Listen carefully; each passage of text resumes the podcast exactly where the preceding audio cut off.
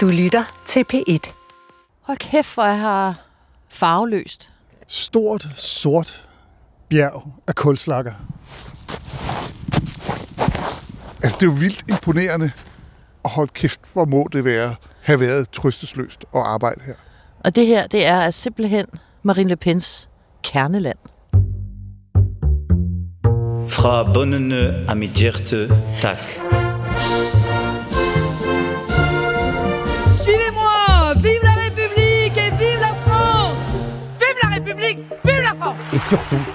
La France. Et surtout, vive la France Bienvenue her er Stjerner og Striber DR's internationale valgpodcast, som er taget på roadtrip i Frankrig herop til præsidentvalget i april. Vi varmer jo altså op med fire kandidat specials om de personer, som lige nu ligger bedst i feltet. Og ja, vi står midt i en gammel kulmineby i Nordfrankrig, og nu skal I simpelthen spænde albehulen, for i dag der handler det om lederen af den franske højrefløj, Madame Marine Le Pen, Macrons rival fra sidste valg, og medlem af Frankrigs mest berygtede politiske dynasti, hvor racismedomme, playboy-forsider, forræderi på tværs af generationerne og et stjålet glasøje er en del af familiehistorien. Marine Le Pen, hun vil være Frankrigs første kvindelige præsident, og hendes vælgere, de skal forstå, at der skal skrives historie nu. Det fastslog hun i sin nytårstale. L'année 2022, année d'un grand choix politique, sera pour vous et pour nous Français 2022 er året, hvor vi skal foretage et stort politisk valg. Det bliver et afgørende år for os franskmænd, siger Marine Le Pen. Spørgsmålet er jo altså bare, om hun den her gang, for det er jo ikke lykkedes indtil videre, kan overbevise franskmændene om, at hendes parti, som er berygtet for sin racistiske, antisemitiske og holocaust-fornægtende fortid, om det er blevet stuerent her i vores allesammens nutid. Stjerner og Stribers Team France består selvfølgelig af tilrettelægger ekstraordinær Lasse Berg. Bonjour. Bonjour. Udlandsjournalist og hushistoriker, Monsieur Lasse Engelbrecht. Det lød som, at du sagde Aarhus-historiker, men bonjour alligevel. Bonjour, monsieur. Nå, og EU-korrespondent og Frankrigs connoisseur, Monsieur Ole Ryborg.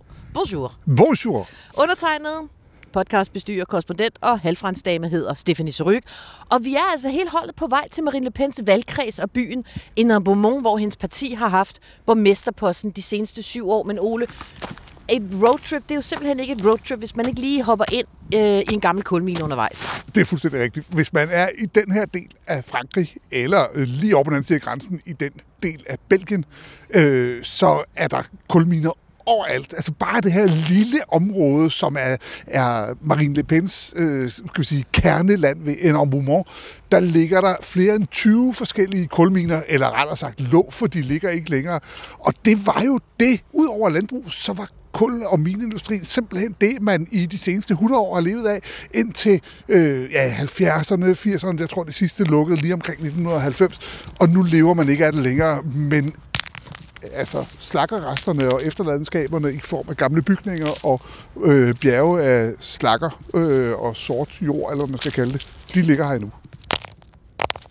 Og det er jo virkelig som om, vi står i en spøgelsesby, eller i en eller anden øh, kulisse til en øh, relativt uhyggelig film. Altså, for foden af det her gigantiske slakkerbjerg, fyldt med skrald ned for minerne, og så kan vi kigge ned på de her lukkede øh, miner, de der lukkede øh, landsbyer, store øde fabriksbygninger, og så er det oven i købet Bare prøv at forestille dig, gråvejr. at de der hjul, de bare kørte, og så kørte det bare op, læs efter læs efter læs af kul, og hvilken larm der må have været, og hvor meget støv der må have været i mils omkreds, mens de der fabrikker, de øh, kørte. Det har altså ikke været... Det, I dag er det, er det lidt majestætisk og flot, men det har bare Det ikke har været sjovt at være her, når, øh, mens de kørte. Lasse, det har været et meget råt liv. De har... Lasse, kunne du, gider du tage høretelefoner noget? Ja, sorry, undskyld. Hvad laver du?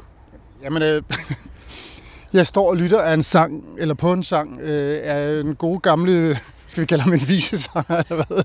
Pierre Bachelet. Nej, du er gået fuldstændig Den- fransk nu. Ja, Dejligt. øh, dejligt. Jeg er simpelthen nødt til at lige at sætte den på, for den er jo fuldstændig genial til Okay. det her område altså, her. det er sådan mine, mine, mine sang. Det er jo simpelthen en hyldest til det gode, gamle kulmineområde, vi står i. Okay, det bliver vi nødt til at høre. Åh, Åh, oh, det er godt. Lasse... Det er stærkt. det kalder jo på en lille oversættelse, det der, ikke? Fordi det er jo... Øh, det, det tror jeg, man skal høre, før man rigtig forstår storheden i det der. For det, han synger med barnestemmer i baggrunden, det er Minebyerne lå nordpå. Under vores fødder var kullet. Yes. Himlen var horisonten. Mændene, de arbejdede i minerne. Og så går han jo altså videre derfra til at male det her smukke rosenrøde billede af minebyen her, vi, som vi står i. Ikke? Han taler om sin far, der kom hjem fra minerne med kulstøv i ansigtet, der gjorde hans allerede blå øjne blev fuldstændig helt fantastiske blå, ligesom himlen. Så øh, der, der er simpelthen ikke et øje tørt. Ole, elsker du også det nummer? Jeg elsker det, kan jeg mærke. Ja, men det er, jamen, det er jo det, franskmænd kan. De kan jo sætte altså, musik til poesi. Og til En kul. rigtig, en rigtig klimasang, ikke? En rigtig... Uh, her Greta Thunberg er glad for det her. Men altså, det er jo det, der er hele historien med den her øh, hyldesang til minerne og den her spøgelsesby. Vi står i, minerne er lukket, arbejdsløsheden er tårnhøj. Og hvad betyder det? Det betyder, at det her det er politisk guf for øh, Marine Le Pen. Jeg synes, og det er ikke kun fordi jeg fryser, og mine sneakers er blevet møgbeskidt af at klatre rundt på det der slakkerbjerg. Jeg synes, vi skal køre ind øh, til Indre Beaumont. Skal vi gøre det? Lad os gøre det. Som jo altså er hendes by. Mais moi, j'envisage d'être présidente de la République française. Så befinder vi os simpelthen i hjertet af øh, Marine Le Pens valgkreds, i Beaumont, hvor hun jo har holdt øh, masser af politiske taler gennem sit liv, og hvor øh, borgmesteren, Steve Briois, han er en af hendes trofaste partisoldater. Og det er jo altså derfor, vi øh, lige nu har installeret øh, podcastkontor på en øh, legeplads, lige foran Rådhuset. En legeplads, der jo altså blev indvidet sidste år af borgmesteren og Marine Le Pen selv. Lasse og Ole, hvad for nogle indtryk har I egentlig fået jer, mens vi har travet gennem en abonnement her? Altså, man kan jo starte med at beskrive pladsen, øh, som vi står, altså pladsen omkring Rådhuset. Ikke? Byen her består jo af små, jeg kan sige generelt temmelig nedslidte huse, højst to-tre etager. Og foran pladsen der, der er forretningerne en lille polsk diner, så er det en arbejdsformidling, og lige lidt ned ad gaden, så ligger Marine Le Pens regionskontor. Så øh, ja, det er sådan temmelig simpelt, kan man godt kalde det. Ikke? Ja, temmelig simpelt. Lidt nedslidt. Jeg lagde mærke til noget andet. Af Marine Le Pens mange fans i Frankrig, der er der jo kæmpe stjerneskuespiller Brigitte Bardot. Hun støtter jo øh, Marine Le Pen og hendes parti. Og noget af det, jeg lagde mærke til, det er, at man her i Indre simpelthen har valgt at opkalde en parkeringsplads efter Madame Bardot. Man kan simpelthen parkere på Brigitte Bardot i Indre Beaumont. Hvad? øh, Ja, men bare, sige, det, det skulle jeg have vidst. Så havde jeg jo ikke stillet bilen i, en- i en skummel sidegade. Nej, det er sådan en sådan Nej, faldefærdig bygning ja, med Lidt afpillet kedeligt, maling. Ole. Hvad er gjort størst indtryk på dig, Ole, på vores travtur? Ja, men altså, d- nu er vi jo Stjerner og Striber podcasten, så selvfølgelig, da vi altså 25 meter fra Rådhuset, så ligger jo Marine Le Pen, hun er jo valgt til nationalforsamlingen, altså det franske parlament, her i Enombrement, og så har hun selvfølgelig sit kontor der. Så hvad skal podcasten selvfølgelig hen og gøre? Vi skal hen og snuse til hendes kontor. Så der står vi så henne og kigger, hvad står der, hvilke skilt står der, hvad står der på det skilt, der sidder uden for hendes kontor, og hvad sker der så? Så går døren op, og hvem kommer ud? Og det er virkelig ikke planlagt, selvom det er sådan noget, det kunne godt have været at lyde som. Det var det ikke. Hvem kom ud af døren? Det gør borgmesteren. Og han var simpelthen så sød. Det var han nemlig. Så ham fik vi os en uh, god lang sludder med, og her må jeg igen lige rose til rettelægger ekstraordinære. Det er rigtigt. Han kender muligvis ikke alle Frankrigs 35.000 borgmestre, men det var ham, der sagde, det er borgmesteren, jeg kan det, genkende ham. Her står du og jeg skulle være Frankrigs eksperter, og hvem er det, der spotter borgmesteren? Det er selvfølgelig til rettelægger ekstraordinære. Som nu også bliver kaldt Falkøje. Falkøje, lige præcis. Stephanie og Ole, vi ved jo, at ved præsidentvalget i, i 2017, der fik Marine Le Pen to ud af tre stemmer her. Det er jo markant. Macron han fik halvdelen af hendes stemmer cirka. Hvad er det, der gør, at de er så tiltrukket af hende? Jamen altså, øh, hun taler jo direkte til dem. Hun taler direkte ind i deres liv og deres hverdag og deres problemer. Altså, hun taler jo... Hendes vælgere, de er groft sagt øh, arbejdsløse eller ekstremt lavlønnet, de er lavt uddannede, og de føler sig fuldstændig kørt over af, af udviklingen i Frankrig. De føler sig hægtet af øh, det tog, som øh, Macron øh, elskede højt i 2017, globaliseringslokomotivet. De føler sig faktisk nærmest i udkanten af samfundet, og der er det jo altså Marine Le Pen, hun går ind også lidt i sådan en øh, dem mod os, eliten mod os, folket, øhm, og kommer med en socialpolitik og en indvandringspolitik, som tilbyder nogle løsninger på deres situation. Øh, man kan næsten sammenligne det, øh, det vil være en tilsnigelse at gøre, men, men hvis vi skulle oversætte det til dansk, så minder noget af Marine Le Pens politik om Dansk Folkepartis. I den forstand, at socialpolitikken tager hånd fra Marine Le Pens side, især om dem, der er dårligt stillet, om de ældre osv. Eliten, de kan klare sig selv, og det skal de også have lov til, mener Marine Le Pen. De skal i hvert fald passe sig selv. Øhm, og så er Marine Le Pens løsen jo på mange franskmændenes problemer, at der skal være en meget, meget, meget hård linje på, øh, på indvandring. Og så, Ole, i hele det der antiglobaliserings øh, tog, som Marine Le Pen mener, Frankrig skal over på, der bryder hun sig jo simpelthen ikke om EU. Hun bryder sig ikke om de store internationale samarbejder. Hun mener jo simpelthen, at Frankrig og franskmændene, de skal passe på sig selv. Ja, det her det er sådan et af de der områder, hvor man, der er sådan et begreb på fransk, som hedder øh, delokalisering, øh, og det vi på dansk kalder for udflytning. Altså, og noget af det, du har set, øh, altså udover at man lukker minerne, så er det jo også, at, øh, at du ser virksomheder, som flytter andre steder hen for at producere, og det er selvfølgelig en årsag til, at du har sådan noget arbejdsløshed øh, så højt, der er her. Og, og, og en af, altså, hvis, hvis vi kan sige, kigge på Marine Le Pens økonomiske politik, så er det jo blandt andet at sige, at vi skal have ændret på politikken, sådan at franske virksomheder ikke flytter ud, men at de producerer tingene hjemme i Frankrig, så er der arbejde til, til øh, blandt andet Marine Le Pens vælgere. Og de fleste af hendes vælgere, de bor jo altså sådan nogle steder som her, de bor jo uden for storbyerne, hvor øh, for eksempel Emmanuel Macrons vælger jo i allerhøjeste grad er storbyfolk med lækre uddannelser, lækre jobs, kreative jobs, jobs i finanssektoren osv., lang uddannelse i rygsækken. Øh, så er vi jo altså et sted, hvor folk generelt bor på landet eller i de små byer. Der er rigtig, rigtig mange øh, sympatisører hos de gule veste, som også stemmer øh, på Le Pen. Det er altså de mennesker, som øh, er i den her by. Ja. Lige før, Ole, da du begyndte så begejstret at beskrive øh, borgmesteren, der kom ud af døren, du, du lød jo som om, at det var øh, Barack Obama, der var kommet ud af den der dør, ikke? Og Stephanie så også sådan ud. Altså, jeg var ved at råbe nørdalarm, fordi jeg havde jo lidt svært ved at forstå, hvad den der lille, relativt forsigtige og meget venlige mand, han var så skide interessant. Hvad, hvad er det med ham? Hvorfor skal vi øh, være interesseret i ham? Af, øh, af flere årsager. For det første, så er han jo, øh, så er han jo en af de skal vi sige, få fra Front National, som er kommet til magten. Det gjorde, at han blev borgmester i 2014, og han kom til magten, og det har vi set flere andre steder i Frankrig. Men, men, og det har vi set, det kender vi også fra politik, også i Danmark, men det er jo en ting at komme til magten. Det er noget andet og alligevel gøre det så godt, så du kan bevare magten og blive ved magten. Og det har han jo formået. Så han blev formået jo øh, ikke alene at blive sådan en af de, altså en af de aller, aller første Front National borgmestre, øh, fordi dengang hed partiet Front National, i dag hedder det National Samling Rassemblement National, men, men, men, øh, men han har også formået at blive genvalgt og holde fast i magten. Og vi kunne se, når vi selv stod og snakkede med ham, at så mens vi lige står, nu skal jeg også videre, siger han så, og Stefanie siger, jeg har bare lige tre spørgsmål mere, så skal du nok slippe afsted. Og hvad sker der så? Ja, så kommer der en borger og stopper ham på gaden.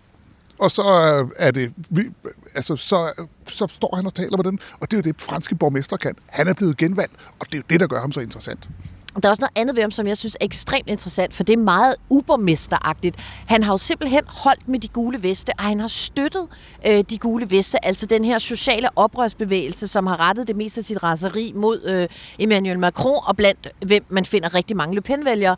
Der har øh, han jo altså været kvik nok til at vide, at de skulle have øh, god behandling her i byen, og det har han jo gjort. Han har givet dem øh, tilladelse til at demonstrere steder, hvor det øh, ellers ville være øh, forbudt. Han har øh, inviteret dem indenfor på rådhuset. Han har virkelig signaleret, at øh, jeg er med.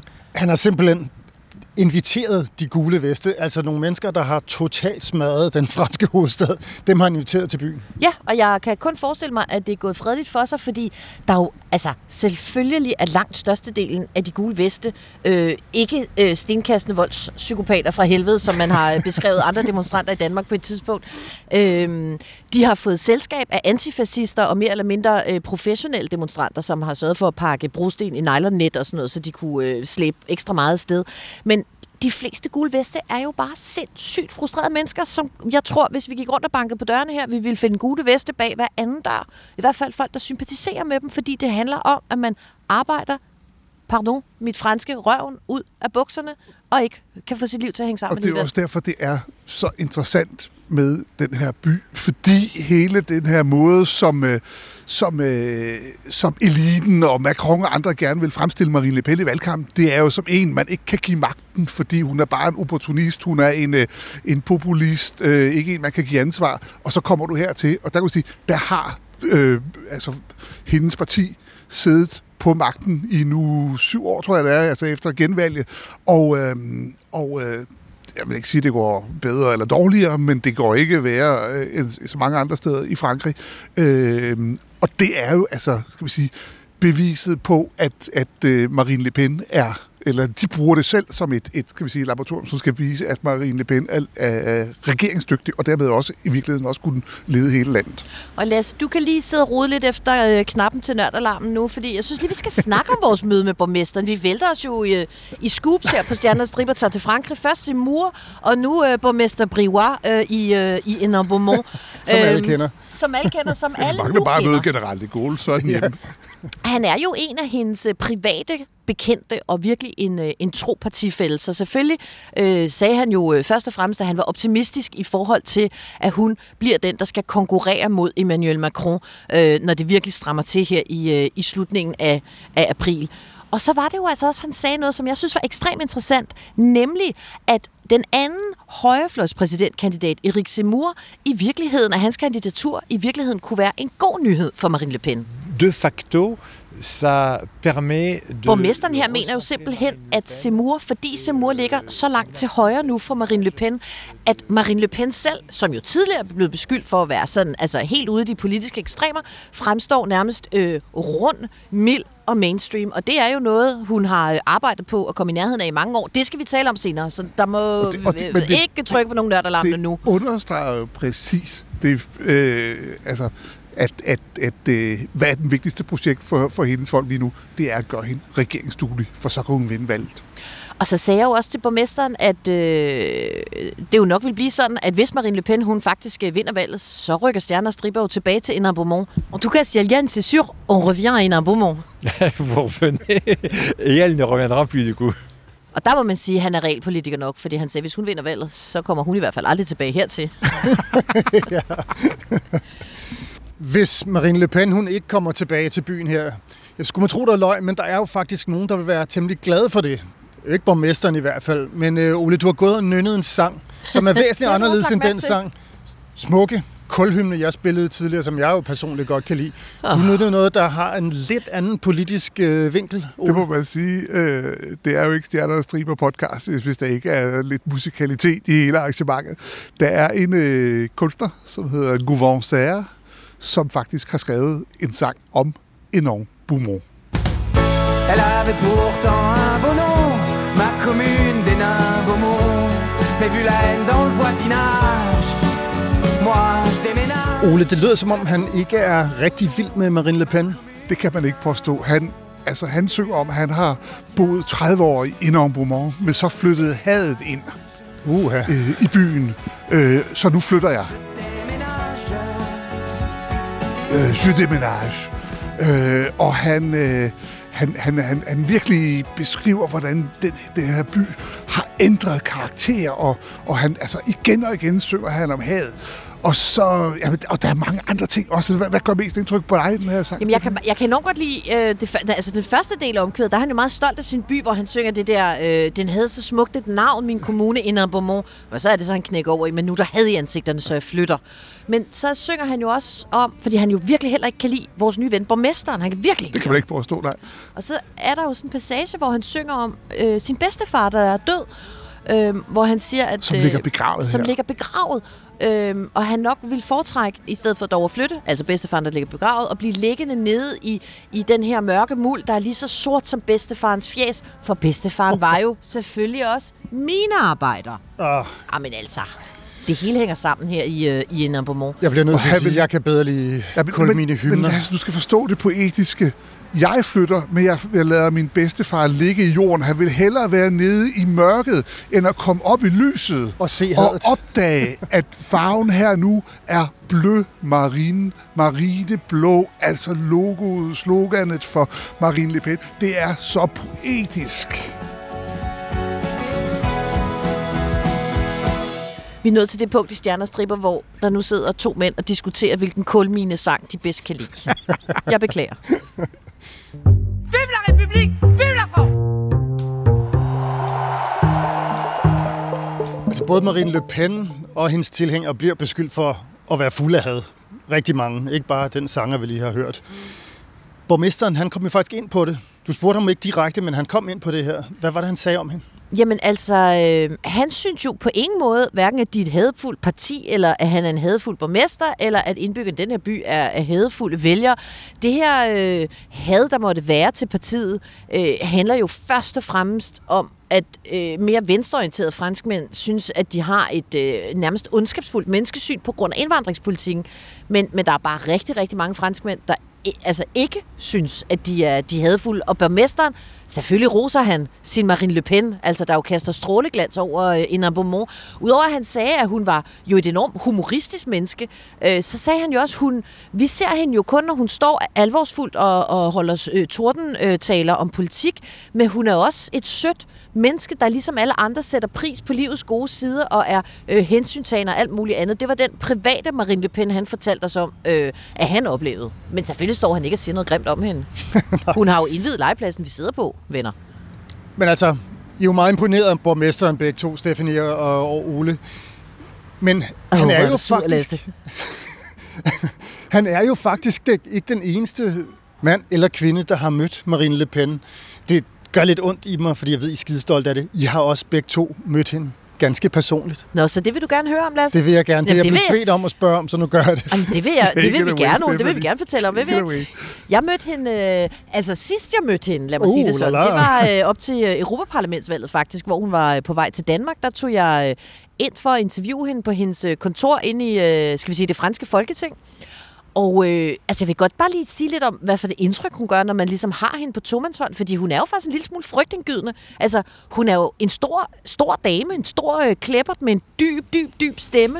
øh, og hun er ikke særlig sådan overstrømmende. Hun gider ikke rigtig spille tid på alt for mange høfligheder over for journalister. Hun, kan simpelthen, hun er meget kontant. Altså, øhm, hun var høflig nok, og så lagde jeg bare mærke til, at øh, så hun gik rundt og var sådan lidt, øh, gad ikke small talk, mens vi tog alt for meget hendes tid på at sætte udstyr op inde på hendes kontor og sådan noget. Og i det sekund, fotograf Lav, han tændte for lampen, og hun var på, så lyste hun op i et stort smil, og så smilede hun faktisk næsten hele interviewet igennem. Jeg vil så bare lige sige, Professionel politiker. Ja, det, jeg skulle lige til at sige, det er jo altså ikke noget, der siger synderligt meget om Marine Le Pen. Det siger rigtig meget om, hvordan politikere øh, de agerer. Men jeg ved ikke, Lasse, jeg tror næsten, vi har det på samme måde. Altså, hvis vi kom ind på en bar og så Macron sidde ved det ene bord, og Le Pen sidde ved det andet bord, hvor vil du så helst sætte dig? Altså, i, vi har jo faktisk lavet en historie engang om et vælgermøde, hvor Marine Le Pen og Macron mødte op begge to. Og det endte jo i sådan et episk nederlag for Macron, fordi han simpelthen ikke var i stand til at tale med i det her tilfælde nogle vaskeri-medarbejdere eller andet i den retning. Og siden dengang, så har jeg haft det klare indtryk, at hvis jeg skulle drikke en øl med en af dem, så ville det altså være hende. Ryborg, har du drukket øl med hende? Nej, det fik jeg har altså ikke lov til, jeg Det sad på har jeg ikke, men jeg har, øh, jeg har øh, været hælende på hende en milliard gange som reporter, og øh, drukket kaffe med hendes niese, og, øh, og, og mødt et antal af hendes, øh, hendes øh, nære folk. Hun sad jo i Europaparlamentet i over 10 år, 12 år, tror jeg det var, eller sådan noget af den stil. Øh, og, øh, og der er du som journalist, og det jeg dækker jo hver eneste samling, så jeg har jo set hende en milliard gange. Hvordan virker hun i de der store forsamlinger? Jamen, hun er jo... Øh, det er jo simpelthen en fornøjelse at dække hende som journalist, fordi for det første, så kan hun udtrykke sig, og hun har pondus, og du kan simpelthen høre, at det, hun siger, er noget, hun mener, og at det gør jo bare arbejdet som journalist meget nemmere. Og så er det jo sådan, når du er i Europaparlamentet, øh, jeg har jo også faret rundt til valgmøder i Frankrig og dækket hende der, øh, men når du er sådan ved, ved de her ting, så kan det være, at hun kommer ud af salen ved Europaparlamentet, og så står man i det, man kalder en huddle, altså en klynge af journalister, som så lige skal stille hende nogle spørgsmål. Og der er hun på, og hun øh, er heller ikke sådan af de der, som ikke gider at, at svare udenlandske journalister, som kun vil tale med de franske eller. Hun er øh, på den måde, så hun, øh, altså, hun er bare imponerende og interessant, øh, og så frem for alt har hun den der, som du også taler om, den der pondus, som bare gør, at... Øh, det gør bare dit arbejde som journalist meget nemmere, når den, du interviewer, kan udtrykke sig kort, kontant, klart, og som om, at man har en følelse, med en følelse af, at det faktisk er noget, hun mener, og ikke bare noget, hun siger. Altså, jeg ved ikke, om I har lagt mærke til, men alle franske politikere med bare et minimum af respekt for sig selv, de afslutter jo enhver politisk tale, enhver politisk tale med Vive la France, Vive la République. Og man må bare sige, hvis man lavede en komparativ analyse af, hvem der siger det vildest, så er det, skal vi ikke lige tage en omgang, så er det Marine Le Pen. Vive les Français Vive la République Vive la France Nå, vi kan jo altså ikke tale om Marine Le Pen uden at tale om, hvad det er, der har rundet hende politisk. Så øh, Og det er ikke så lidt. det er ikke så lidt. ret meget. Jeg tør godt sige, at det blandt andet indbefatter et spøgelseshus. Mm. Vi skal køre 200 km. Skal vi ikke se at komme afsted? Jo, hvad skal vi høre? Jeg Altså, at vores jamen, jeg er jo en lille smule bekymret. Vi skal høre kulhymner. Please. Skal vi ikke høre Bonsoir, madame? Nej, nej, det skal vi høre Jeg så, ikke. jeg så øh, dig og Lasse Berg øh, sidde på bagsædet og, øh, og pille i playlisten, så Ja. jeg er en lille smule bekymret. Der bliver ikke noget bonsoir, madame. Der bliver Bonsoir, madame. Klip til. Bonsoir! Let us face it. There is no planet B.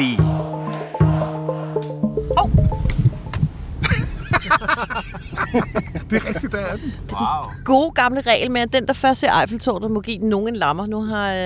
Jeg har ikke fået givet dig en lammer nu på den her tur, Ryborg. Nu fik du den. Det har du lige gjort for mig. Oh, så skal du, ja, du... Undskyld, du skal ned til venstre her. Sorry. Det kan man ikke. Nej, det er her. Se. Undskyld. Parken de Montretout. Det er derinde, øh, Jean-Marie Le Pen boede. Jeg tror faktisk seriøst. Nu er vi, der, vi kan godt klemme bilen ind, men jeg tror ikke, vi kan klemme jer ud. Jamen, skal vi lige hoppe ud, og så? Vive la République et surtout, vive la France. Der ligger det. Vi står simpelthen lige foran Le Pen-familiens øh, hus. Sådan et, hvad skal man kalde det for, et kæmpe palæ her sådan i Saint-Cloud. 10 km vest for Paris. Det ligner, jeg ved ikke, hvad det ligner, det ligner et spøgelseshus. Det ligner noget fra Adams Family. Hvis man har set Psycho, så ligner det jo sådan set det hus. Det ligger sådan oppe på toppen af en bakke, ikke? Og som de der træer med sådan nogle grene, der stikker op mod himlen som, som fingre. Og så er der jo, altså, det som gør huset uhyggeligt, er jo en port. Der er jo, altså, metal gitter hele vejen rundt, og en høj port. Man kan ligefrem nærmest fornemme, hvordan det vil knirke, når den går op, og du går ind igennem. og så, hvis det havde været en film, så vil alle sidde, der sidder og kigger filmen, sige, lad være med at gå ind, lad være med at gå ind. Jeg er ret vild med at øh, prøve at se toppen af stakittet. Det er franske liljer hele vejen rundt. Nå, ja. Det kunne ikke blive mere Jean-Marie Le Pen-agtigt, vel? Nej. Skal vi gå derhen af? Det skal vi selvfølgelig. Tænk, hvis han er hjemme. Altså, vi altså, mødte jeg jo trods jeg alt en borgmesteren i og Jeg frygter allerede, at Stefanis finger er på vej derhen. Der holder du lige fingrene væk, Det er kun den Stefanie. tyske kansler, jeg ringer på hos. Jeg gør det ikke mere. Min mor har sagt, at det var uopdragent. Prøv lige at se vinduerne, ikke? Altså sådan helt mørke. Så der er faktisk tændt lys deroppe på. Nå ja. Og kæmpe franske kvisten. altaner og en kæmpe balkon med en ret vild udsigt, tror jeg, ind mod Paris. Jeg tror næsten, man kan se... Øh... Gud, nej, prøv at se, hvad der står her på øh, dørtelefonen. Kabinet JMLP, kontor for Jean-Marie Le Pen. Det var jo ikke bare øh, Marine Le Pens temmelig hårdrejsende barndomshjem. Det, der. det blev jo også hendes fars politiske hovedkvarter. Hendes far var Jean-Marie Le Pen, grundlæggeren af Front National. Hvad var han for en fisk politisk? Ja, vi bliver jo simpelthen nødt til at tale om, om Marine Le Pens far for at forstå, hvad det er for en barndom, hun har haft, og hvad hun er, hun er formet af. Gamle Le Pen, altså Jean-Marie, han lever stadig, han blander sig stadig i politik. Han er, roligt siger, han, med, med jævne mellemrum endda. Hver gang han lugter en valgkamp, så hisser han sig op. Han er 93 år, men still going strong. Han er øh, altså grundlægger, kan man sige, ikke bare af partiet øh, Front National, men også af den moderne franske højrefløj. Fordi da han grundlagde det her parti i 72, der fik han jo samlet en vild flok, som rendte rundt på den yderste højrefløj og var uorganiseret. Men pludselig så kunne de samle sig øh, ind i hans parti, og det var altså en broget blanding af holocaustfornægtere og ultrakatolikker og Vichy-tilhængere, altså franskmænd med mere eller mindre nazistiske tilbøjeligheder, og så altså øh, Jean-Marie Le Pen som deres, øh, deres, øh, deres leder. Øh, og jeg har tænkt lidt over, hvis man skulle oversætte Jean-Marie øh, med nogle andre politiske skikkelser, så tror jeg, at vi er ude i et mix af lidt Glistrup, tilsat lidt Berlusconi i Italien, tilsat en lille smule spansk Franco, tror jeg. Det er noget af en Altså, kop te. Men han er jo noget af en kop te. Uanset hvad, så kan man sige, at det er jo en cocktail, som i sidste ende skal øh, ende med en, øh, en, en, en, skal vi sige, en gryderet, som øh, ender med det, som er Jean-Marie Le Pens kælenavn, eller hvad man skal kalde navn, nemlig Republikens Djævel. Ja, For det er det, han, det er det, han bliver kaldt. Ikke? Så, øh, så er det også ret vildt på en anden måde. Han var faldskærmssoldat i Algeriet, altså den her franske, øh, øh, den her franske koloni, som jo øh, franskmændene gav selvstændighed meget mod Jean-Marie Le Pen's vinde. Og der er noget med, jeg tror, at han, han fik et glasøje, øh, han mistede et øje og sådan noget der. Det, det tror jeg... Han gik simpelthen med glasøje. Ja, nej, Jamen, det tror gør jeg- han stadig, men det, han er, det er sjovt, at han koketterer jo lidt med, hvordan han har fået Præcis. det. Vi ved ikke, det er var det under uklart, krigen men, i det- men han 50'erne? fik i hvert fald et glasøje øh, og har været dernede, og nogen tror, det er derfor. Og så, så på min egen hjemmebane, så har han jo altså, og hold nu fast, han er jo i 35 år siddet i Europaparlamentet. Han er simpelthen blevet valgt til Europaparlamentet gennem 35 år. 35 år. Ja. Det er en hissig karriere, ikke? Øh, Ole, hvor længe har du været i, i Bruxelles? 34 år. Vi har fundet en, der har været der længere end Ole. Men jeg er der stadig, han er, nu, han er der ikke længere. Og så bare en sidste ting, jeg synes, vi skal nævne med ham, det er jo, han har jo også fået, journalistisk så vil vi jo kalde det et utal af domme, men der vil sikkert sidde nogen derude og kunne sige, at dem kunne I godt have talt op og sagt, det var, jeg ved ikke, hvor mange det nu er. Men øh, han er simpelthen blevet dømt for racisme, øh, for udtalelser mod romager, for øh, holocaust-udtalelser øh, og udtalelser mod homoer også. Altså, så er det jo Og så en god håndfuld øh, udtalelse Altså, mod det er, muslimer. jeg vil sige, der, er, der er et katalog af ting og sager, han har udtalt, som øh, domstolen mener, at det burde han ikke have sagt. Og det kan jo meget vel være grund til, at han havde jo altså simpelthen mere succes på dine kanter, Ole, altså i Europaparlamentet, end han havde på mine kanter, altså i det palæet fordi han prøvede jo at stille op til det franske præsidentvalg fem gange, og det lykkedes ham jo aldrig. Og det kan jo skyldes dommene. Det kan også skyldes, jeg har lige taget sådan en uh, greatest of, øh, slagfærdige Jean-Marie Le Pen-citater om politik øh, gennem tiden. Nu nævnte du, Ole, øh, holocaust-fornægtelsen. Altså om korsetlejre, der erklærede Jean-Marie Le Pen jo, og fik en bøde for det tilbage i øh, 87. Jeg siger ikke, at gaskammer ikke har eksisteret. Jeg har ikke selv set dem. Jeg har ikke øh, undersøgt spørgsmålet grundigt, men jeg tror, at de er en detalje i historien om 2. verdenskrig. Lille bitte detalje. Lille detalje. Om øh, indvandring har han sagt masser af ting. I øh, 2014, der sagde han, indvandring, det kan her Ebola rydde op i på tre måneder. Det er altså også et vildt udtalt. Det er vildt. Det er vildt at sige. Og så øh, om ligestilling, fordi øh, der må vi bare sige, det er en mand med gamle dyder. Der har han sagt, det gjorde han så i 79, jeg stikker på, at han stadig mener det, der er nødt til at være en, en autoritet. Og vi mener, altså partiet Front National, vi mener, at manden er den mest kvalificerede autoritet i hjemmet.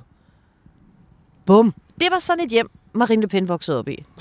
Ja, det siger jo lidt om, hvilken stemning der har været i Marine mm. Le Pens øh, barndomshjem. Fordi faktisk før de flyttede ind på den her temmelig lidt altså, halvuhyggelige adresse deroppe, så boede de jo nede i Paris. Og det var en adresse, der blev berømt primært, fordi en af farens venner, eller sludder fjender, Nå ja, Venner det kan det være svært at kende forskel nogle gange i politik.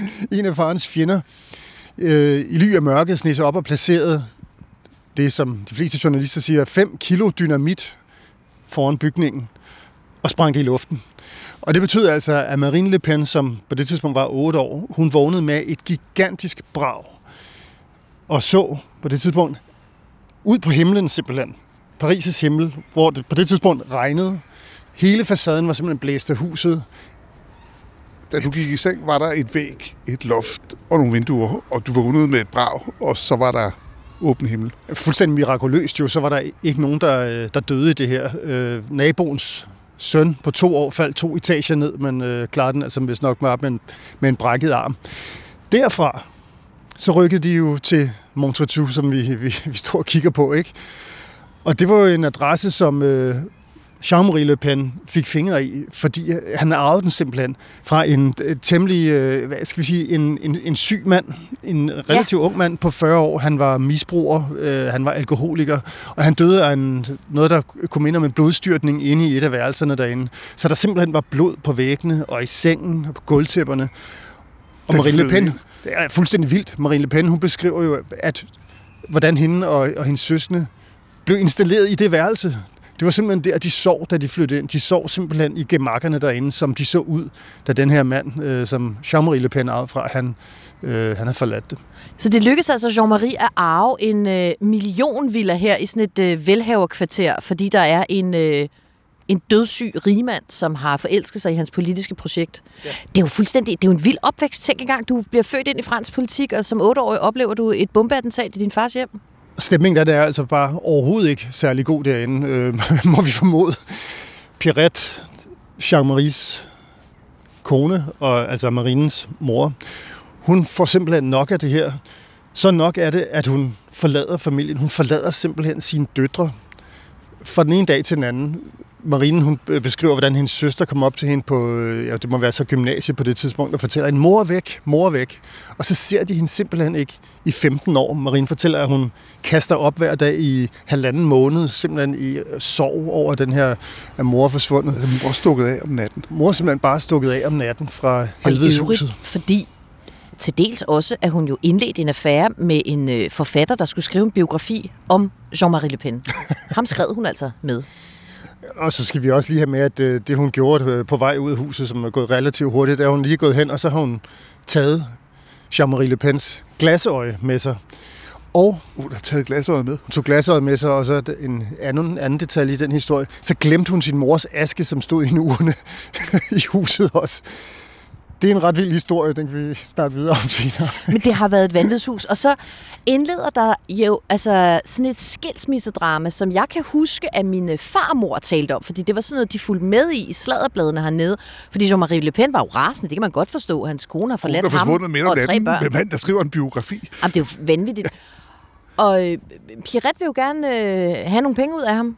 Men det vil han jo ikke, og så tager hun jo en fuldstændig vild hævn. Ja, ja, det gør hun jo, fordi i sine brokkerier, som hun jo ikke holder tilbage, det fortæller hun jo øh, alle de tabloidaviser om, der gider at høre på det, det er, at hun får ikke nogen penge i den her skilsmisse, som hun ellers havde regnet med. Ikke en krone. Så hun vælger at gå til magasinet Playboy, og tilbyde sin krop, om man så må sige, øh, til, til en fotoserie på forsiden af Playboy, hvor hun simpelthen ligger på gulvet. Dengang? Der, jeg tror, hun er i 40'erne. Hun er jo en flot dame. Ja, jo, jo, men det er jo, altså, det er jo ikke nogen kvinde. Nej, det er ikke nogen kvinde. Der ligger så den her flotte dame på gulvet som en rengøringsdame. Et lille besked til øh, ja, manden og til omgivelserne om, at nu må hun, efter at være blevet fraskilt, ligge og gøre rent for at have penge til dagen og vejen. Men det gør hun jo for at ydmyge Jean-Marie Le Pen og for at vise Frankrig, at det her, det, nu kommer der lige en helikopter. Kan jeg vide, om den er blevet opmærksom på, at der bliver podcastet i nærheden af Jean-Marie Le Pens hus? Nej, han fortsætter. Ja, det er ja, godt. Han virkede ikke som om, han, han optragtede os som mistænkelig. Men hun gør det jo øh, for at hævne sig på ham, for at ydmyge ham, og for at vise Frankrig, at den her mand er jo ikke værd at stemme på. Det er jo en mand, der ikke engang tager sig af sin hustru i en skilsmisse. Altså, det er jo den totale ydmygelse men jo ikke bare af Jean-Marie Le Pen, jo også af Marine og hendes to søstre. På at forestille, at jeg skulle gå i skole, og så er ens mor på forsiden af fransk Playboy, som jo altså hedder Le Playboy. altså, det har jo været meget. Det er simpelthen den mest vanvittige historie. Det, det, altså, jeg tror simpelthen aldrig, jeg har læst en historie, der var så vanvittig om en politiker. Men, men det betyder jo faktisk også, at, fordi ligesom du lige sagde, de mister jo kontakten til deres mor, at de her tre piger, de bliver jo fars piger. Øh, og de bliver alle tre involveret i Front National på den ene eller den anden måde. Det er særligt to af søstrene, den ene, der hedder Janne, og så øh, Marine, som er aktive. Øh, og jagttagerne er lidt i tvivl om, hvem af dem, der er det største talent, men det begynder at vise sig, at Marine simpelthen er fars pige. Hun ligner ham jo faktisk også øh, til forveksling. Øh, og hun begyndte altså at, øh, at stige i graderne. Øh, man kan sige på en eller anden måde, at den her familie er jo Frankrigs eneste politiske dynasti. Det findes jo simpelthen ikke. Men det er jo sådan en... Øh, skal vi sige, en lidt surrealistisk udgave af Kennedy-klanen, uden nogen andre sammenligninger, end at der er politikere i flere generationer med det samme efternavn. Jan selv, altså Marins søster, får jo et, øh, et barn, som jo selv i dag er gået ind i politik. Hun er tredje generations øh, Le Pen. Men prøv lige at høre, det der jo sker, det er øh, ligegyldigt, hvor meget de blev fars piger, så øh, er øh, fransk politik ikke fransk politik, hvis ikke der er et faderdrab. Vi har talt om det med øh, unge Macron, som jo havde et opgør med sin, øh, sin hvad skal vi sige, chef og sin chef. præsident. Øh, ham, der ansat ham. Socialistiske ja. Hollande. Det var noget af et faderdrab. Det her, det er så ja. altså et endnu vildere opgør, som Marine Le Pen har taget med Jean-Marie Le Pen. Bonjour à tous, mesdames et messieurs. Merci, euh, merci à vous. Og i 2011, der kommer faderdrabet, fordi der kommer Marine Le Pen, og så sætter hun øh, kniven ind i farmand Jean-Marie Le Pen og siger, du skal ikke længere være formand i partiet, det skal jeg. Hvorfor gør hun det? Jamen, det er fordi, han er for, hun betragter ham jo for at være for ekstrem, øh, og øh, synes, at partiet skal i en lidt øh, mere spiselig retning. Og det bliver jo så, øh, det kan man jo kun gøre ved at skubbe farbanen ud over afgrunden, og så selv overtage partiet. Så det er det, hun gør. Og så overtager hun jo også øh, den chance, hendes far havde, nemlig at være partiets øh, præsidentkandidat. Hun øh, stiller op i 2012. Det er jo sådan med øh, det franske præsidentvalg, at der er to runder. I første runde, der kan alle stille op, og i anden runde, der er det kun de to, der fik flest stemmer, som går videre, så det ender i en duel. Marine Le Pen stiller op i 12 og kommer ikke videre til anden runde. Der er det borgerlige Sarkozy, der møder socialistiske Hollande. Så stiller hun jo op igen i 2017. Der kommer hun videre til anden runde og møder Emmanuel Macron. Det er helt vildt, men hun taber altså det her valg. Efter det nederlag, der ændrer Marine jo partiets navn fra mm. Front National, som hendes far kaldte, til Rassemblement National. National samling, som det betyder, hvis ja. jeg oversætter korrekt. Hvorfor gør hun det? Men det gør hun jo netop, fordi hun er i gang med at øh, gøre rent. Hun øh, taler selv om, at vi skal have afdemoniseret partiet. Det er faktisk et udtryk, hun selv bruger. Det er ikke kun pressen. Og øh, ved først at smide farmand ud, og så smide hans navn ud, der prøver hun, de laver jo også et nyt øh, logo til partiet. Hun prøver ligesom at øh, gøre det, man i Danmark ville kalde for mainstreaming. Det øh, Poul Nyr ville have kaldt for, de prøver at blive stueren. Ikke? Mm. Øh, jeg spurgte hende faktisk på et tidspunkt, interviewede hende for et par år siden, hvad det her navneskifte skulle gøre godt for. Øh, og det forklarede hun sådan her. Le Rassemblement National, c'est un parti de rassemblement. Vous voyez, dans Front National, il y a le terme front. On fait front contre quelque chose. Altså en front, den indeholder konflikt, men rassemblement indeholder samling. Hun er regeringsduelig nu. Det var budskabet efter valget i 17, hvor hun erkendte, at jeg skal simpelthen af med mere af min fars arv, hvis jeg skal kunne blive øh, præsident i Frankrig. Og det er jo så øh, hvad skal vi sige, en mere øh, renskuret udgave af partiet og Le Pen, som stiller op den her gang. Det lyder som om, at det var noget, hun bare sagde. Var, var der faktisk en, en, en, ren for, en, en reel forskel? Altså, der kunne jeg godt tænke mig at samle noter med jer. Har partiet skiftet politik? Mm, det er meget lidt, vil jeg sige. Det er min udlægning. Hvad siger du, Ole? Ja, øh, ja, det har de lidt. Altså, hun gik jo til valg i 2017 på, at hun ville have Frankrig ud af EU's fællesmønt euroen. Øh, og det lyder måske lidt kedeligt, men det er jo en ret voldsom beslutning økonomisk, og det var sådan noget af det, der skabte balladen. Og den, det har hun jo droppet siden da. Så på nogle områder har hun, jeg tror man kan sige på den måde, at da, jo nærmere hun er rykket muligheden for faktisk at blive Frankrigs første kvindelige præsident, jo mere er hun også altså, skal vi sige, forsigtig med at være bombastisk i sine udmeldinger, fordi hun måske snart sidder og den, der skal styre skuden.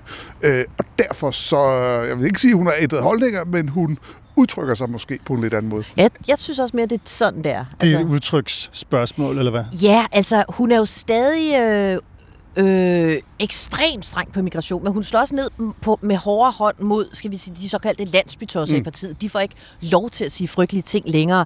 Øh, så hun prøver at få det til at, at lyde bedre, men, men mange af hendes kerneområder står jo stadig øh, ved magt. Hun er stadig EU-kritisk, hun er stadig frihandelskritisk, hun kan stadigvæk ikke lide havvindmøller, hun står ikke bumstærkt i klimadebatten, hun, vil, hun hylder øh, den hun gode gamle... Nej, det er hun simpelthen ikke. Hun hylder den gode gamle franske øh, dyd med, øh, med kernekraft, og så vil hun jo stadig have det, hun kalder for en folkeafstemning om immigration. Øh, det er det jo ikke, men det hun i virkeligheden gerne vil have, det er en tilføjelse til den franske forfatning, øh, hvor der skal stå préférence nationale. Og det betyder simpelthen, at der skal stå, at franske statsborgere har fortrinsret over fremmede, som der også skal stå, til alle goder i landet. Lige... Det, er jo, det er jo vildt. Det er rimelig krasbørstigt, ikke? Der er jo mange, der mener, at det her det er gammel vin på nye flasker, men så er der jo altså også dem, Ole, som synes, at hun er blevet alt for blødsøden. Ja, altså, man tænker jo efter et faderdrab, at så ville Jean-Marie Le Pen ligge i, i, blods, i blodet og være færdig. Det er han ikke. Han sidder inde på sit øh, kontor derinde i Sydhuset. Og i en alder af 93, der har han lige inviteret et par journalister fra avisen Le Monde ind på kontoret for at give et interview om, hvordan han ser i se udviklingen på den nationalistiske højrefløj i Frankrig, hvor jo øh, datteren Marine Le Pen nu har fået en konkurrent i form af Erik Zemmour, den nye højre nationalistiske og i øvrigt også øh, racismedømte øh, øh, mand øh, og præsidentkandidat. Og så bliver han bedt af journalisterne om at vurdere, hvem er den mest egnede til at vinde præsidentvalget. Og der analyserer han, fordi han siger ikke noget decideret grimt, grimt om sin datter, anden at han lige stikker kniven ind i hende alligevel og drejer rundt. For han er i sin analyse over for journalisterne, vurderer han, at Erik Zemmour nok er den, der er bedst til at samle den nationalistiske højrefløj i Frankrig og vinde præsidentvalget. Altså ikke at hans datter ikke er det, men at Erik Zemmour er den mest øh, egnede til det projekt. Og så siger han, og hold nu fast, det er så vildt. Han siger, altså Erik Zemmour og jeg, vi er fuldstændig en, ens med en eneste undtagelse. Zemmour er jøde. Og Det er jo klart, når man mener, at korsetlejren Ja, ja, er en parentes i historien. Og så tilføjer han, og det, at han er, at han er jøde, gør, at man ikke kan beskylde ham for at være nazist og fascist. Altså underforstået, som Jean-Marie Le Pen er blevet beskyldt for. Og derfor så, det var så hans måde at gøre Zemmour mere stueren, i modsætning til den her politik kursændring, som Marine Le Pen har gjort for at blive mere stueren. Så han, Sådan. øh, han Dattermor. gav lige sin datter en på siden af hovedet med et baseballbat. Bum. Ja, fordi det han jo egentlig siger i tusind forblommede sætninger, det er stem på Seymour, ikke på Marine Le Pen, hvis I er højrefløjs øh, vælgere. Det er jo vildt. Det hus der, det er jo bare et fuldstændig passende symbol på, hvordan de rigtig har gået og hygget sig i den familie gennem årene. Jeg har jo ikke mødt ham. Jeg har øh, mødt øh, datteren, og jeg har mødt øh, niesen, altså tredje generation af familien. Men Jean-Marie Le Pen har jeg bare talt telefon med, hvor jeg engang interviewede ham. Og jeg var praktikant på politikken. Jeg var så grøn, at jeg gik fuldstændig i panik. Jeg lagde en besked på kontoret, og pludselig så ringer min fastnet-telefon. Og så bliver der bare sagt, øh, bonjour, c'est Jean-Marie Le Pen. Je voudrais parler avec Stéphanie Surug. Og så gik jeg så meget i panik, at jeg vrøvlede, og og så fik jeg stammet, undskyld, undskyld, mit fransk er ikke så godt, og det, det er det jo sådan set, men jeg gik fuldstændig sort. Øh, og så var han jo bare, og det er han jo også kendt for, så sød, så galant. Han roste mig til skyerne og syntes, det var vidunderligt, at der var en dansk kvinde, der kunne tale fransk. Så det lykkedes ham faktisk at charmere mig helt vildt, og så fik vi lavet et øh, ganske glimrende interview. Og det vil jeg aldrig glemme ham for, for, fordi det er jo det, der er interessant med nogle af de her skikkelser, at de bliver demoniseret i pressen, men med memor, når man har dem på tomandshånd, så er de enten skide skæg eller skide søde, pardon my French. Men det slår jo ikke din Jean-Marie-historie, altså, desværre. Altså, det er jo sådan, når man har øh, dækket Europaparlamentet i så mange år, Jean-Marie Le Pen har siddet i Europaparlamentet så mange år, så løber man jo forbi ham på gangen en milliard gange. Men øh, lige over for hemicyklen, altså mødesalen i Europaparlamentet, der ligger der... Hemicyklen. Hemicyklen hedder det. det er Går I mødesalen. rundt og kalder den det? Ja, det hedder, det hedder den. Hemorriden. Nej, det var ikke det, Lasse. Hemicyklen, nej. Nå, men derovre, der ligger der et toilet. Så der går man så, hvis man skal på toilettet, så går man derind. Og det, øh, altså, sådan er det jo. Så, øh, så jeg har jeg, øh, mødt Jean-Marie Le Pen på herretoilettet, hvor vi øh, stod i kø til øh, håndvasken, efter at have været på, på toilettet. Så havde vi jo sådan en lille snak der, hvor jeg tænkte, øh, "Nå, jeg står ved siden af ham, så må jeg nødt til at sige noget. Men jeg var sådan lidt, øh, det havde jeg ikke lige forberedt mig på, at han skulle stå der foran mig. Og så sagde jeg bare om den debat, der lige havde været, hvor han selv havde deltaget. Det var noget af en vild debat, og så kiggede han på mig. Og så har man jo sådan et et gult badge, som der kan se, at okay, det her er en journalist, det er ikke en assistent eller en anden, det er en journalist, så han kunne se med det samme falkeøjet Le Pen. Altså, det, det er ikke glasøjet, men det andet øje kunne se, at, øh, at det var en journalist. Så der vågnede han lige op, og så siger han, ja, det var en ophedet debat, og hvis ikke de snart indser, jeg kan ikke engang huske, hvad debatten handler om, hvis ikke de snart indser, at der skal gøres noget, så går det helt galt for Europa. Og så tænker jeg, ja, jamen, det bliver spændende at følge, sagde jeg så. Og så tørrede han hen, og så var det min tur ved håndvasken. Jeg er bare øh, ja. enormt glad for at høre, at mænd faktisk vasker hænder, efter de har været på toilettet. okay. Nå, jeg fryser igen. I'm sorry, jeg fryser hele tiden. Skal vi ikke rykke ned mod bilen? Jo. Det er jo et roadtrip. Skal væk fra spøgelserne. Ja, tak. Make our planet great again. Uh, der er godt nok varmere herinde i din bil, Ole. Ja, det er dejligt. Mm. Øh, skal vi køre igennem øh, Boulogne-skoven tilbage? Bologneskoven, Ole, ikke? apropos glasøjet, vi snakkede om tidligere, det slap øh, Piret jo øh, afsted med fra huset, da det, hun blev skilt fra Jean. Hun stak ja. simpelthen af med Men nu kan jeg mærke, at vi får... Nu kommer der noget payoff på glasøje-dramaet. Ja, det gør der nemlig, og det er episk. Det er godt, vi har vores øh, hushistoriker med. Okay. Jamen altså, Piret, hun slap jo afsted. Hun tog simpelthen sin eksmands glasøje og, og flygtede og tænkte, at har nogen fået hævn over ham. Men glemte jo så i samme ombæring sin egen gamle mors aske, der stod i en urne et sted i huset. Hun, altså spøgelseshuset, der Spøgelseshuset. har Marine Le Pens mors, eller mormors aske stået i en urne. Lige præcis.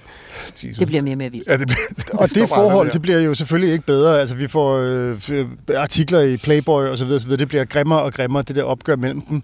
Men de ender med at indgå en form for kompromis og en aftale om, at advokater for de to personer skal mødes ude i Bologneskoven, Ole, hvor der så skal ske en udveksling. Den ene advokat har en urne med aske i, den anden har et glasår. og så bliver de simpelthen udvekslet. Så, Det så kunne de der har blive enige om. været et, lidt, et, et hemmeligt møde. Det lyder som noget, der er foregået om natten. Det lyder fuldkommen I Bologneskoven. Tænk at være skilsmissebarn i familien Le Pen. Det må ja. være traumatisk, altså. Stakkels Marine. Tænk så at være skilsmisseadvokat. Det lyder røvkedeligt, men det er faktisk lidt Ej, farligt. ja, vi bliver totalt nødt til at køre, køre igennem øh, den, i den grad igennem Bologneskoven. Jeg starter, så kører vi. Next stop, øh, Valérie Pécresse, den øh, republikanske kandidat. Øh, så vi skal jo faktisk, øh, næste stop på vores roadtrip, det er jo Versailles, som er hendes, øh, hendes hjemby. Og der vil jeg bare lige sige, øh, vi kan jo ikke starte en bil uden at skulle høre noget musik. Øh, vi elsker musik på Stjerner og Striber. Og der har jeg simpelthen med hård hånd valgt et vidunderligt lille stykke musik ud. Øh, det er et legendarisk fransk hit, der hedder Parole, altså parole eller tomme ord. Det øh, er blevet sunget i tidernes morgen af skuespilleren Alain Delon, sammen med Dalida, som var sådan en fuldstændig vidunderlig øh, popmusiker. Hun var sådan en græsk-fransk diva. Og de lavede et nummer øh, sammen om mænd, der kun leverer tomme ord.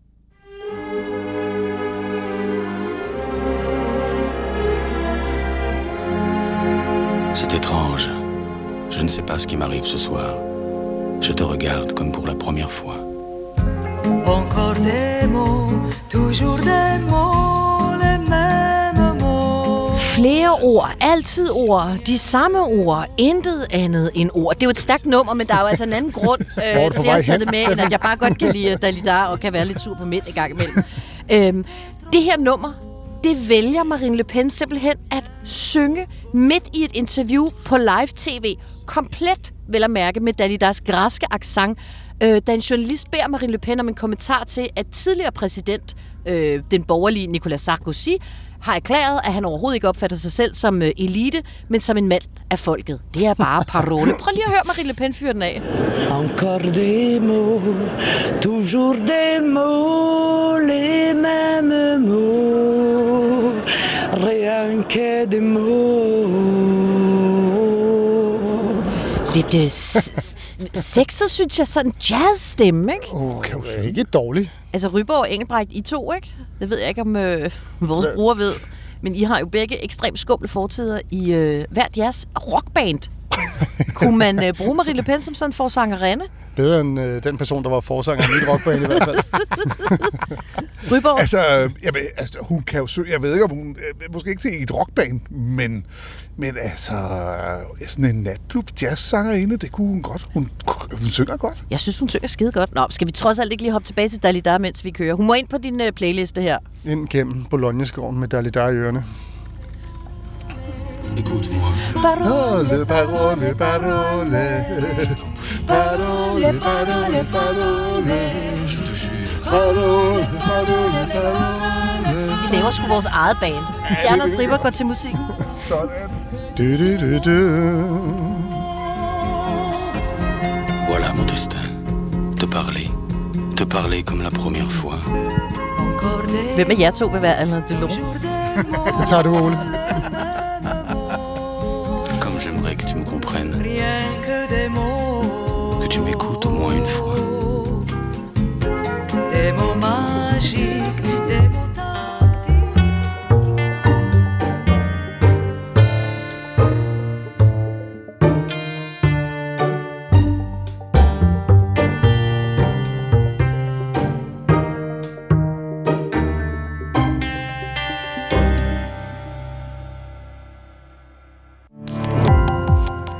Gå på opdagelse i alle DR's podcast og radioprogrammer. I appen DR Lyd.